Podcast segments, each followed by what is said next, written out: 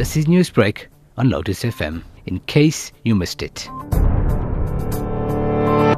I used to be the CEO of tourism.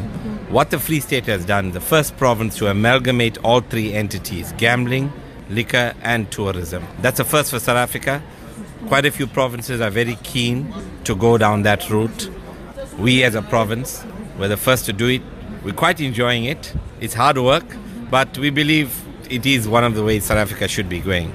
Now, when someone thinks of the Free State, you think, oh, landlocked, dry place. I'm sure that's not it exactly.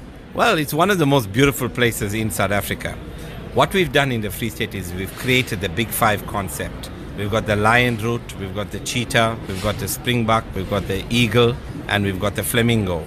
We've taken our five districts, we've broken them up into five routes, and we've taken all of our tourism products and brought them into the route. What we found previously is that we would market a particular tourist destination, which really didn't work for the other tourism products. So, by creating a route and marketing a route, we managed to encompass all into one particular route. So, if you follow a route, you can go to a Shisanyama outlet, you can go to a five star hotel, you can go to a game farm. Our key tourist destinations are Clarens. Advantage of Clarens, it's beautiful. It's right nestled uh, under the Maluti range. You've got the mountains behind you. Beautiful place. In my opinion, the best place in South Africa to visit. Fantastic drive tourism. Free State is about drive tourism.